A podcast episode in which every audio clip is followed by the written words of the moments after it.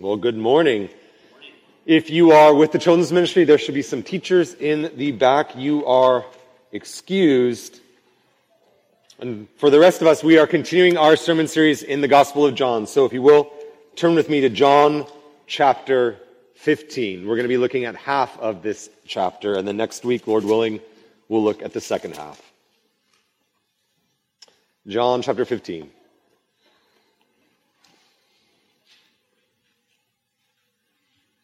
Uh, I, I don't know if you're anything like me, but sometimes when I'm trying to communicate something difficult, uh, maybe something, that, that feeling that's hard to get out of your mouth, uh, often when we're trying to talk about religious truths, theological truths, or even maybe when we fall in love, those kind of indescribable feelings, when we don't have the words to say, often what we do is we reach for comparisons, analogies, metaphors. Let me read you one. Here's a metaphor, an analogy, a comparison of sorts. I looked up at the stars and the moon, so bright, so clear. I'm not alone. She speaks softly. She looks surreal. I closed my eyes the reverse of a dream. That night it became as clear as the sky. That night I was touched by God and blessed by an angel. Not Shakespeare. If you're wondering, it's not Taylor Swift. That's 21 year old Stephen, who had just gone on the first date with a girl named Lisa. And it is nauseatingly bad. But there's a metaphor here, isn't there? Right? It's a dead metaphor. It is a cliche metaphor, but here I am describing this girl I went on a first date with and comparing her to a, I'm gagging as I'm saying it, but you get the point, an angel, right? Young love, right? Now, it's not just me when we're kind of tongue tied, when we don't exactly know the right words to use, we reach for metaphors, and we all do this, right? Uh, Emily Dickinson famously was talking about hope, and she reached for the metaphor of a bird. Or C.S. Lewis, he used metaphors all the time, and when he's talking about Christianity, he used the metaphor of the sun. We often use metaphors when we're trying to talk about a deep truth. We then reach for something either adjacent or, or something maybe that's not even like it, but we use it in order to communicate something true. And we're not the only ones to do it. Far before Stephen did this, or C.S. Lewis, or Emily Dickinson, Jesus loved to use metaphors. In the Gospel of John, we've seen many of them, right? Jesus says, I am the resurrection and the life. I am the door. I am the good shepherd. I am the light of the world. All of these are comparisons. They're metaphors in which Jesus is talking about deep, deep truths. And now we come to the final metaphor in Jesus' seven I am statements, he says that he is the vine. Now, you might remember that in the last few chapters, Jesus is in the upper room with his disciples, and it's like his farewell address. He's saying goodbye to them. And so, in many ways, as he's saying goodbye and he's telling them, I'm leaving, and he's referencing his death, resurrection, and his ascension, he's assuring them that even when he leaves, they're going to be okay. He reminds them in chapter 14 that he's going to give them the Holy Spirit. And here in chapter 15, he tells them or reminds them that everything is going to be okay when he leaves because they're wondering, what happens when you leave? How will we continue on in the Christian life? And so the question isn't, which starts chapter 55, uh, chapter 15. The question isn't, uh, is Jesus leaving? The question is, when Jesus leaves, will they remain? Will they abide?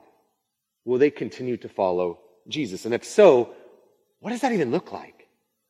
How do you abide? How do you remain? How do you follow Jesus? What does that even look like once Jesus is gone? How can we, to use sort of Christianese, how can we be fruitful? How can we mature? How can we exhibit the fruit of the Spirit. How does that even work? Today's text tells us. So this morning, it's going to be divided up in two sections. First, we have this analogy that's described. That's verse 1 to 8. And then in verse 9 to verse 17, we have the analogy applied. So described, applied. That's good, huh? Right? That'll preach. And the big idea, which is behind me, is simply this.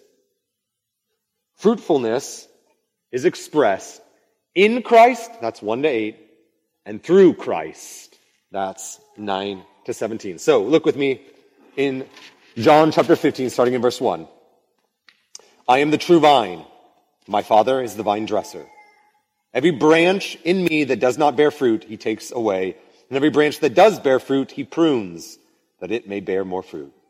Already you are clean because of the word that I have spoken to you. Abide in me, and I in you. As the branch cannot bear fruit by itself unless it abides in the vine, neither can you unless you abide in me. I am the vine, you are the branches. Whoever abides in me and I in him, he it is that bears much fruit. For apart from me, you can do nothing. If anyone does not abide in me, he is thrown away like a branch and withers, and the branches are gathered and thrown into the fire and burned. If you abide in me and my word abides in you, ask whatever you wish and it will be done for you. By this my Father is glorified that you bear much fruit. So prove to be my disciples. Or we'll stop there. So, I'm a city boy. I didn't grow up on a farm. Agricultural stuff kind of freaks me out. But even I can understand the analogy, right? The metaphor is pretty clear. There, there's a lot of text that you have to kind of work and massage out the, the sort of analogy or metaphor, but this is pretty clear. Jesus is the vine. God is the vine dresser, or you can think gardener. And we, the people of God, are the branches. Well, sort of. We'll, we'll get there in a second. And so you might remember in, chapter 14 ends with Jesus saying, okay, let's go. And so the meal is done. Jesus has washed their feet. He's having this Passover meal and now they've left and they're going towards the Mount of Olives. And probably as they go, they're passing the temple. And if you pass in the temple in Jesus' day, you would have seen the temple gates. And on the temple gates, ornate with gold, was this beautiful array of ornate decorations on the temple gate of a vine. And the reason that the temple had all this vine imagery is, symbolically speaking, Israel was described as a vine. I mean, Phil read uh, Isaiah 5, which talks about Israel as a vine. And so in places like Psalm 80 and Hosea 10, Israel is described symbolically like a vine, and God is a vine dresser. Or God is, vine dresser is like a weird phrase, but God is like a gardener who prunes and takes care of the garden. So all the way back, starting in Genesis, you know, 2 and 3, we, we have humanity sort of linked uh, symbolically to this garden or vineyard imagery. And so Israel is described as a vine. And it's, that might seem odd, but, but we do this too, right? If you saw like stars and stripes, you'd go, oh, that's symbolic of America. So the vine came to symbolize the people of God in the Old Testament. And so Jesus is reaching back to this imagery and saying that he is the vine. But, but did you notice that there's an adjective modifying the vine? He's not just any old vine. He's not just a vine among many vines. He is the true vine. So he's talking about this beautiful imagery uh, about God's intimate relationship with his people through this language of a vineyard or a vine, but it takes a sour note or a tragic turn because Jesus is actually, in one sense, alluding to Isaiah 5 or Ezekiel 15, which are both describing the same reality. So the analogy in Isaiah 5 and Ezekiel 15, but we're going to look just at Ezekiel 15 because we didn't read it. But basically, God's people are described as a, as a vineyard. But there's all these weeds in the vineyard, which represent sin and idolatry. If you go to Ezekiel 15, do you want to turn there for a second? In, uh, in Ezekiel 15, God's people are sinning. They have uh, they're idolatrous. In chapter 14, it's talking about the leaders, the elders that are not even teaching God's word. They're, they're just cruel and unloving and injustice is reigning in Israel. And so we read in Ezekiel 15 that God is going to cut down the vine, which represents Israel. Let me read Ezekiel 15 verse 6. Therefore, thus says the Lord of God, like the wood of the vine among the trees of the forest, which I have given to the, to the fire for fuel, so I have given the inhabitants of Jerusalem. And I will set my face against them. Though they escape from the fire, the fire shall yet consume them. And you will know that I am the Lord when I set my face against them, and I will make the land desolate because they have acted faithlessly, declares the Lord God. So here in the Old Testament, Israel is described as the vine, God as the vine dresser, but because of their idolatry and their sin, because of their lack of faithfulness and fruitfulness, they are being or going to be cut down. And this particularly is talking about the exile, that God's going to send them in to the exile. They didn't remain faithful to God. And therefore, in the language of Ezekiel 15, they're going to be not just pruned, but cut off. And so Jesus reaches back in this analogy and uses this imagery to talk about the relationship between God's people and himself. Only this time, Israel is no longer the vine. Jesus is now the vine. The people of God are the branches. That's the sort of shocker in all of this. Jesus says, I am the true vine. And what he's saying there is, as Israel was the vine of God, but failed to live up to all that she was meant to be, Jesus is the true vine in the sense that he has lived up to all that Israel was meant to do. Jesus lived up to all that Israel was meant to be. Jesus obeyed God faithfully. All the blessings that were to flow into Israel and then out to the nations, Jesus says, now flow into him and then out and through him. So in a sense, what Jesus is saying is, if you want a relationship with God, if you want to be the people of God, you can't have it directly with God. It's only in relationship to Jesus. The people of God are the people of God to the extent that they are connected to the vine, which is Jesus Christ. That's what the analogy is saying. That those who are cut off are those who are not connected to Jesus, and those who are being pruned are those that are, in fact, connected to Jesus. Jesus is, for lack of a better phrase, the true Israel, the fulfillment of Israel. All the hopes, dreams, and blessings that God said he would pour out on Israel, Israel, by her sin, has forfeited, and now they flow into Jesus and out to his people. So what this analogy is saying is that Jesus is the true people of God. And insofar as you want a relationship with God, you come to God through Jesus Christ. That's what he says down in verse 5. Look, look, look there in verse 5 of chapter 15.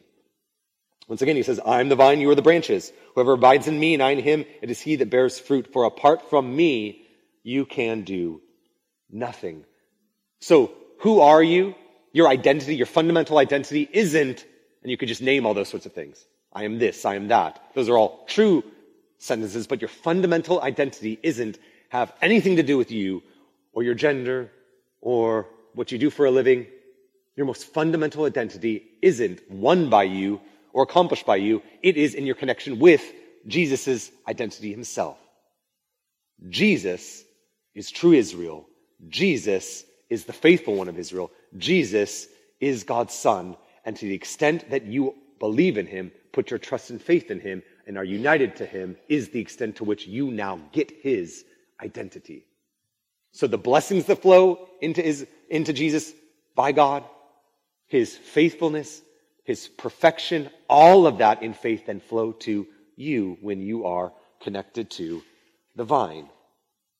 There, there's lots of verses that talk about this, but I think the clearest one is Paul, would later on in the book of Ephesians, he talked about those who are elected or chosen in Christ. Just, just semantically, it's really, really simple. That your identity as a chosen one is only to the extent that you are in Christ. That is what makes your identity secure. Or it makes your identity as a Christian isn't what you do or do not do. It's not your behaviors. It's not, I came to church on Sunday. Fundamentally, your identity as a Christian is in your union with Jesus Christ. Apart from Jesus, we can do nothing. And so God's people are the branches now, tethered to Jesus. And then we learn in verse 2 and verse 6 that though there are lots of branches connected, not all of them are true branches, right? Some might talk a little bit like a branch. Some might look a little bit like a branch. Some might seem like they're a branch, but upon closer inspection, they are not a branch. So there are some branches that seem like a branch that are going to be cut off in the end. That's the Ezekiel 15, Isaiah 5 sense. And there's some that are true branches that God then prunes. So what this is saying is that fruitfulness is not optional. It's not something we can choose to do. Fruitfulness is part and parcel of the Christian life. It is, it is by nature what it looks like to be tethered to Jesus. Jesus is life.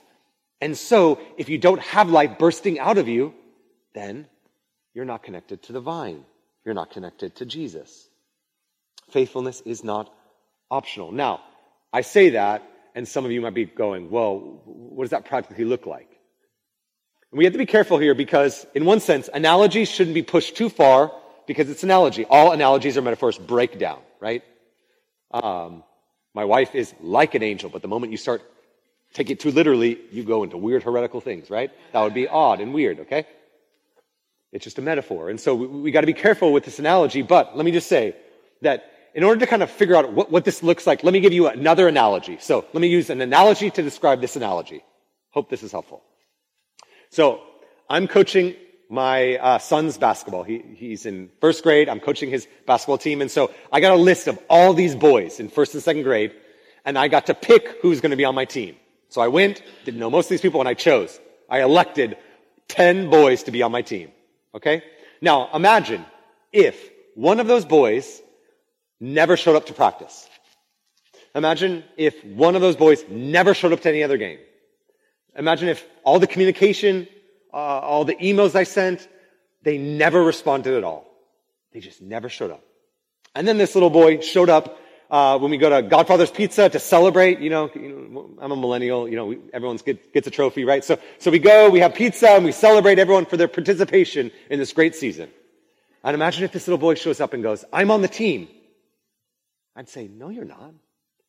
In what meaningful way were you a part of this team? You never showed up to a practice. You never responded to me. I, I never got to coach you. Uh, you. you. never showed up at any games. You didn't participate at all. His, this child's life was an expression that they weren't in a true sense a part of the team. That's what's going on here. That's my analogy of the analogy.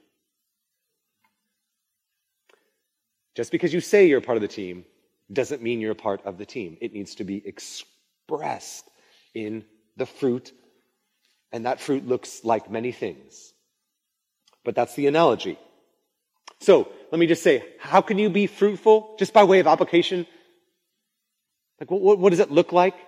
Well, let me just say that if you're concerned or you want to be more fruitful in this season, uh, in the fruit of the Spirit, imaging Christ, exhibiting the character of Christ, you don't gain that by staring at more fruitfulness.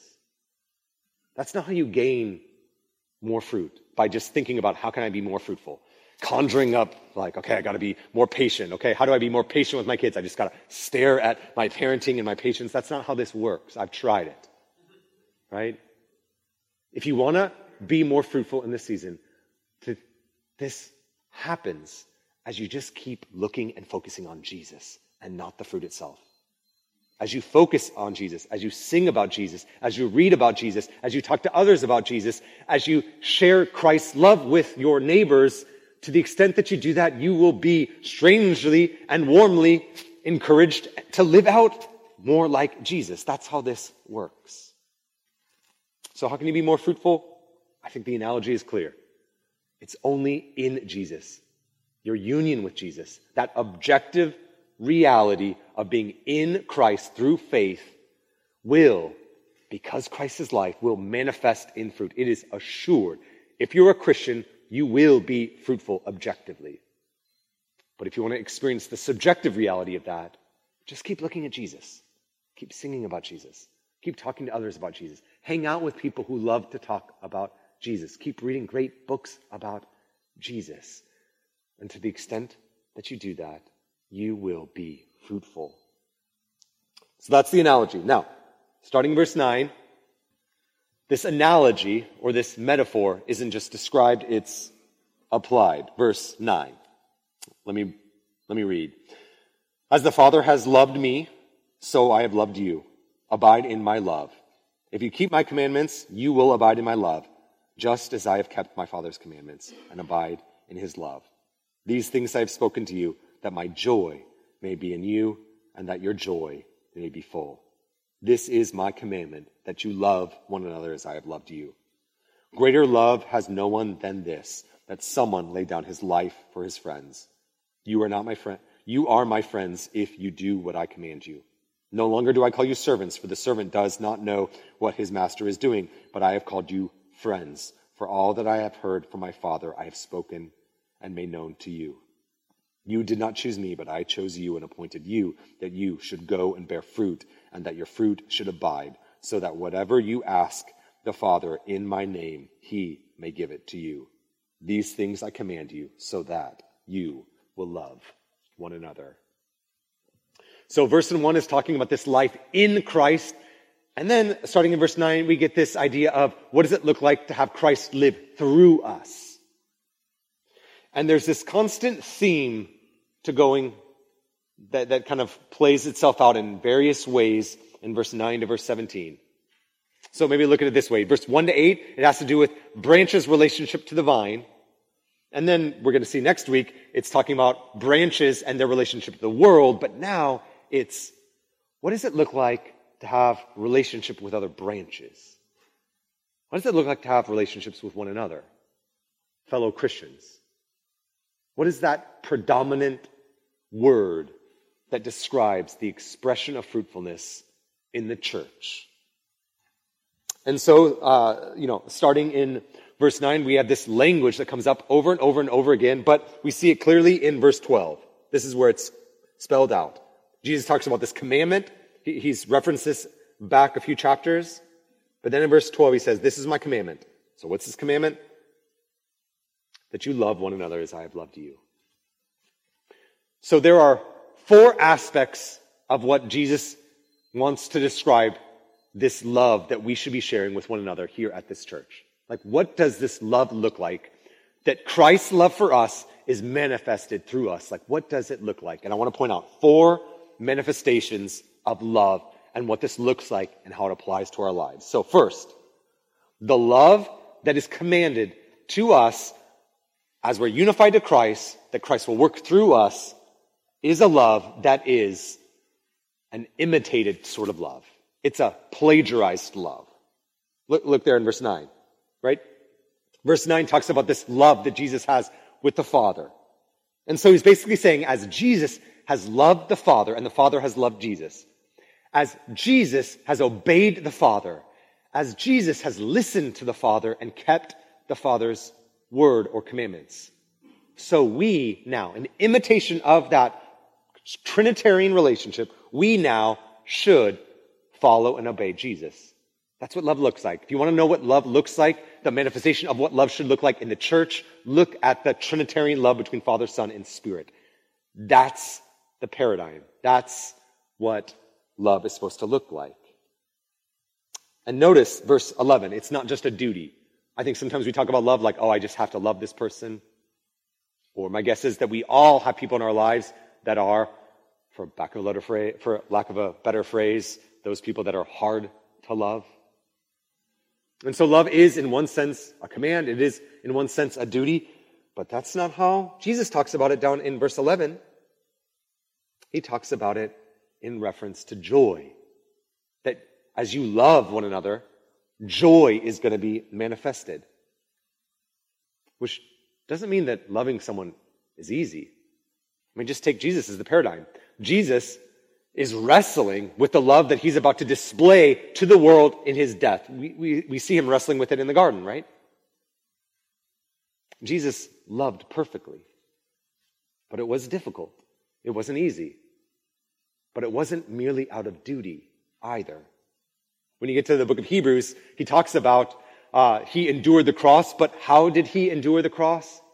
Hebrews tells us that it was for the joy that was set before Jesus. Jesus loved and endured the cross and endured all of that through and by joy. Jesus' joy increases as he displays his love to us. One author hundreds of years ago wrote, wrote this, that, that Jesus' own joy increases as he enlargingly shows his grace to his people on earth. In other words, Christ does not tire of loving his people. He, he is not tired of pardoning your sin. He is not tired of you coming to him saying, I screwed up again. He never gets tired. He loves to display his love to you in forgiving you and redeeming you and deepening an intimacy with you. Jesus delights in displaying his love for you. And in the same way, when it comes to how we ought to love one another, we ought to love one another in that same way. It should be a delight to love one another. I think uh, often we just think of it as a duty, but if you just love someone out of duty, there comes a day when you'll just quit. It'll just get too hard. But if there's delight in it, joy in your love expressed in the church, you'll be motivated to keep on loving. And I might just add, it has no end because of the source of love bubbling up in us. Right? We're connected to the vine, Jesus. So if you're like, well, I don't know if I have enough love, well, you do. Because Christ perfectly loves and bursts that love out through us. So that's the first mark. This love is described as a sort of like imitated love that we, we love in imitation of God and uh, the, the, sort of Trinitarian love that we see in verses uh, 12 or verses 11 and 12. But then look, look down at verse 13. We also realize that the, the, the love that's supposed to mark us as a church is sacrificial love. Verse 13. Greater love has no one than this, that someone laid down his life for his friend. So Christ displayed his love for us in dying for sinners. This is what we talk about when we talk about the gospel. That Jesus didn't die for us because, well, he, he needed us on the team, right? We weren't like the first pick on God's like, you know, heavenly dodgeball team. That, that, that's not the gospel that we believe. The, the gospel isn't that, oh yeah, we, worked our way up and then God saw all of the great deeds that we did, all of our great morality, our, our great, you know, heavenly spirituality and said, yep, now now I'm going to display my love and die for you. Christ died while we were yet sinners. Christ died for us while we were sinners and enemies of God. So Christ took us, enemies of God, who had turned our back to God, and made us friends with God. That is the mark of love. Love is marked uh, with the, uh, you could say, the, the greatest mark of love really is sacrifice. And we see it manifested in Christ dying for those who were his enemies. So the love that we are to be to, to manifest in this church should always be tangible and sacrificial. Are you looking for ways in which you can love one another in a sacrificial, tangible way? Uh, I'm slightly ashamed to, to, share this story, but, but um, I've been on the receiving end of that uh, the last few weeks. And so my, uh, my car's transmission broke. I can spell car, but that's about all I know about cars. And so there's something wrong with transmission. It won't pop out of second gear, gear most of the time. And a couple times I tried to go on the freeway and let's just say if you can't get out of second gear and you're entering the freeway, not a fun experience, okay? And so it's really expensive to fix cars, I've just learned. And so, uh, I was sharing this with my kind of men's Bible study and I didn't even know, but they basically took up an offering and just handed me a bunch of money that covered the cost of fixing my transmission. My guess is all those guys and those families could have used that money to do something with. Like they, they have bills, and yet they sacrificially gave out of love for me. And if you've ever been to that men's Bible study, you know it is filled with men who really do, do not just like each other, but really do love each other and encourage each other. And the masculine banter that happens in that Bible study is proof of it, isn't it? love is sacrificial. It always is sacrificial. It's that parent staying up late into the night as their kid is sick. So are you looking for ways in which you can tangibly and sacrificially love one another? And often it's not monetary. It's, that's sometimes the easy thing. But often it's just relationally. It's giving your time, your energy, your gifts to other people, sitting in the sadness of their, uh, of the, the season of life they're going through. It's walking with them. It's using your gifts to encourage them. Love is, as we manifest in the church, it's a sacrificial type of love. Well, it's not just that. Third, we see that love also reorients our relationship to one another. Look there at verse 14. No longer do I call you servants, I call you friends. Now, what's going on here? Well, some of you know the, the, the sitcom The Office, and I think you could summarize the entire comedic tension of that sitcom, boil it down to this. The manager and boss, Michael Scott, wants to be friends with his employees, but he never knows if they just obey him because they're his employees or he, or they obey him because they love him. That's the tension. That's what he's, he's just desperately wanting them to love him, but he never quite knows if they love him. Because that's the nature of a boss. So, so, so if, if I was a boss and I told Ben, go get me a sandwich, I would never know if he went and got me a sandwich because it was his job but he didn't want to get fired, or if he got me a sandwich because he loved me. Like, I could guess, but I'd never really know. And so that's the point that Jesus is making. Jesus is reorienting relationships with him, and no longer does he call them servants, they're now friends. And he says that a friend is someone who does not hold anything back from someone. That's why Jesus says, I, I didn't hold anything back from you. Everything that the Father told me, I'm now telling you. I'm not holding anything back from you. You are my friends. And therefore, in light of that, we, as the church, are meant to be friends with one another. Now, we have to be careful here because there's a sense in which I personally, just like you, can't be friends with everyone. Right? We have concentric circles, right? There are people who we're acquaintance with, that we're friendly with, then, there are people who are, you know, we have, you know, 20 people that we're, we're friends with and they know what's going on in our life. And then usually we have a few more that are like really close friends that really know what's going on in our lives.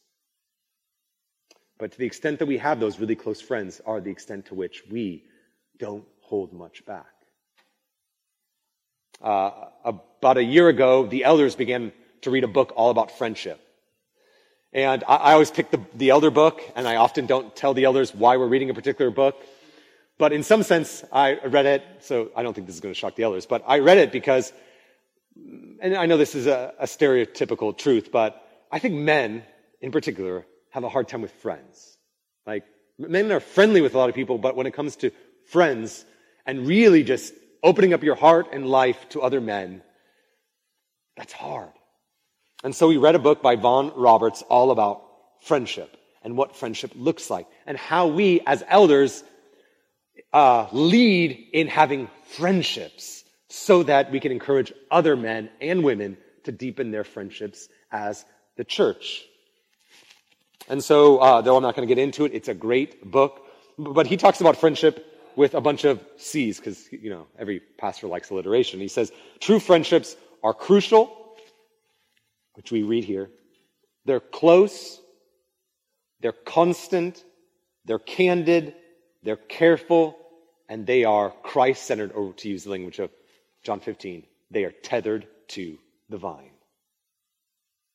We need friendships. We need men. Men need other men to walk with them in every season of life. Women need women to walk with them in particular. Like we need, I need someone more than just my wife and she is my best friend. But I need someone more than that who asks the hard question. I have this group of guys that we get together once a year, and it's such a close group of friends that if I said, oh yeah, my marriage is fine, they would call my bluff possibly and say, great, I've got Lisa's number and I'll call her right now and, and, and call you on it. Like, we need those sort of friends who, who are so dedicated to us and our growth and want to walk with us and see us grow and mature that they will engage in candid conversation because they want to see us grow in Christ. So, what does love look like? It's an imitated type of love. Second, um, it, it's it's sacrificial. It's it's reorients our relationship now that we are friends with God.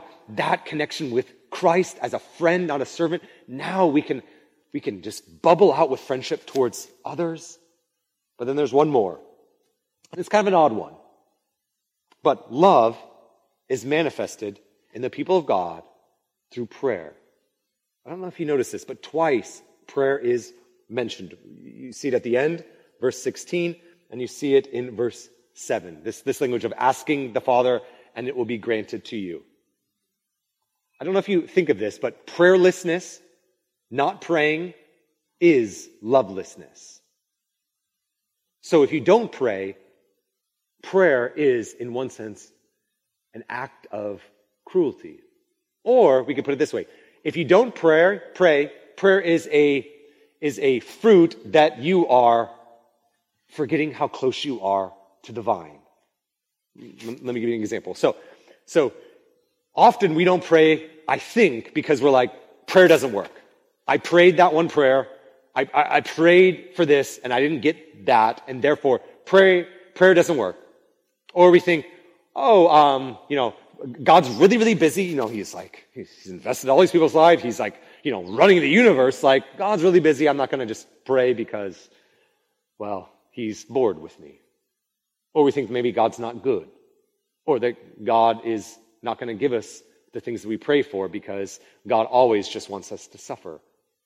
So, so we have all these sort of like default views, which is all really bad theology. And so prayerlessness really is an attack on the doctrine of God but really, when you think about it, we want people to ask us for things. So, so it would be weird if uh, someone, uh, a senior in, in high school, who is not my kid, walked up to me and said, "Will you pay for my college?" That'd be weird, right? I'd say, "No, like you, you don't, you can't ask me that." But my daughter, she can ask me for that. Why? Because of our relationship right? And I want her to ask me. No, I'm probably going to say no, but that doesn't matter, right? The point is, the closeness of our relationship is such that, that I want my children to ask me. That's what this relationship is about. And that's what, that's what Jesus is saying here. The closeness of the relationship is such that you are so tethered to the vine that you can ask Jesus for anything. You can ask the Father for anything. Which doesn't mean that you're going to get everything. Because often we pray more out of our sinfulness than we do out of our, maturity, but it doesn't mean that you can't go to your Father and ask and ask and ask persistently again and again and again and to pray for outrageous things. I mean, twice it says, and we, we, we saw this earlier, to pray for anything. And you don't need to be a Greek scholar to know anything means anything. So love manifested in the church should be a church praying for outrageous prayers, for prayers that only God can answer, that prayers that in one sense do not make sense. I have prayers that I don't even tell the elders about because I think they would think I'm a lunatic because they're so outrageous. But I just keep praying for them and praying for them and just asking God. Our prayer lives are a display of our union with. They, they are a subjective uh, expression of our objective union with Christ. And so we're called to pray for one another. It's why we have a prayer service. It's why we pray all throughout the service because we are a church. We pray. Not just out of, you know, well, because, because, because God, if, if we don't pray, then, you know, nothing's going to happen. It's not like a pragmatic. It's a reminder of our intimacy with Jesus, that we are connected to Him. And so we pray and we pray and we pray as a display of our love. It's why we keep praying for our community. We, we pray that more churches would be planted. We pray for Chris. We pray for missions. We pray that God's name would be proclaimed throughout the nations. Why? Because we love the world and we want them to see the beauty and majesty of Jesus Christ. A loving church is a praying church. So, let me just summarize, and I'm going to pray. We all want to be fruitful, I think. If you're a Christian, you want to be fruitful. Well, it comes only insofar as you are connected to divine. Fruitfulness comes in Christ. But then how is it manifested through us? Well, Christ manifests through, through us as we love, as we love one another, as we do it sacrificially, tangibly, as we have awkward conversations, as we, as we encourage others or point out sin in each other's lives. Love displayed in the church tells the world an aspect of who God is. So, let me just let me just close by saying this. Are you abiding in Christ, remaining in Christ, following in Christ? And if you're like, I don't know, well, then turn to Christ, look to Christ, run to Christ. And then His presence, His love, His power will flow through you and outward to the world. Let's pray. God, we are just grateful